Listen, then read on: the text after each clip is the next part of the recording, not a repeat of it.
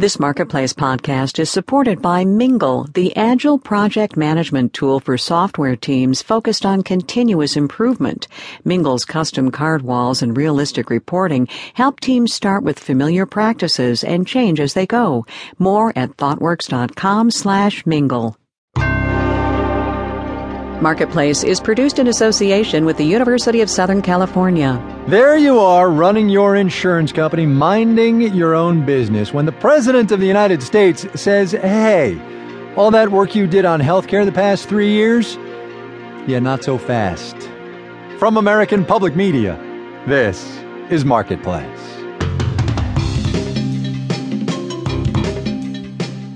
Balance your life with dollar signs. Tune into Marketplace Money this weekend for a look at the issues affecting your wallet. Whether it's investing, renting an apartment, or sending your kid off to college, we'll help you navigate.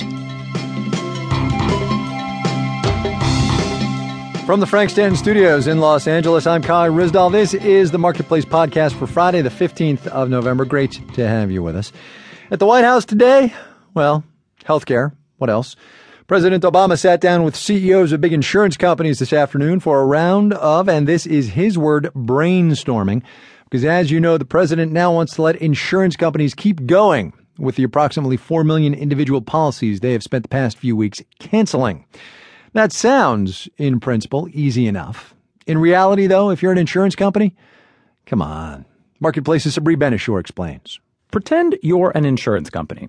Well, I was CEO of an insurance company and I wouldn't be happy. JB Silvers is professor of health finance at Case Western. Insurance companies are unhappy because all the calculations they made about how to price policies have changed. It's a challenge. No question, it's a big challenge for them. Here's why. Obamacare made you cancel a bunch of cheap policies because they were cheap and bare bones. But you expected those people to go buy new, better, more expensive policies and make you more money. But who are these people? These are policies that, for the most part, were probably sold to pretty healthy individuals. This is Monica Lindeen, Insurance Commissioner of Montana. So the healthy people keep paying very little on the old policies, but all the sick people flock to the better policies on the healthcare exchanges. Guess what happens to Obamacare? So in reality, you may have a sicker pool, which then is going to raise rates on all those folks in 2015. Plus, you don't know who'll actually keep the old policy, says Vivian Ho, professor of health economics at Rice University. How do I figure out what premium to charge these customers? Because I just don't know which of them are going to stay with me and then um, which of them are going to leave.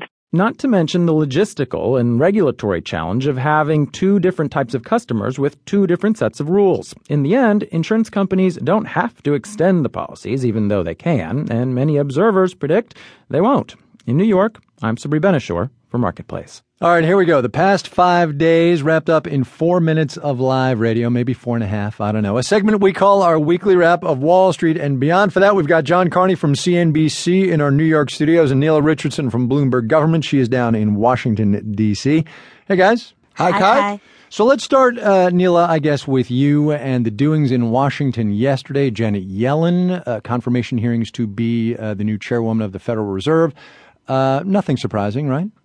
Nothing surprising, but there was a lot of attention paid on regulation. And I think that's mm. interesting because well after the Fed stops its stimulus, there's going to be this new question of the Federal Reserve's new mandate to do systemic risk regulation, more regulation than ever before provided by the Dodd-Frank Act. And while the markets may think that Yellen is a dove when it comes to stimulus, she is definitely a hawk when it comes to regulation. Which we had uh, David Gurr explaining to us yesterday. John Carney, uh, to you. I want to ask you the regulation question question in a minute, but um, anything surprising to you out of this hearing?